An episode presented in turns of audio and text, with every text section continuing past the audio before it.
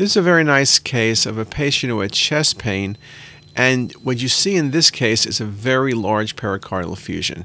It's almost basically described as a water bag heart when you look at the coronal views. When you look at pericardial effusions, you also look at the density. You can see hemopericardium, representing blood with high density pericardial fluid in some cases. In most cases, effusions are of lower CT attenuation. When they get large, they can cause cardiac tamponade.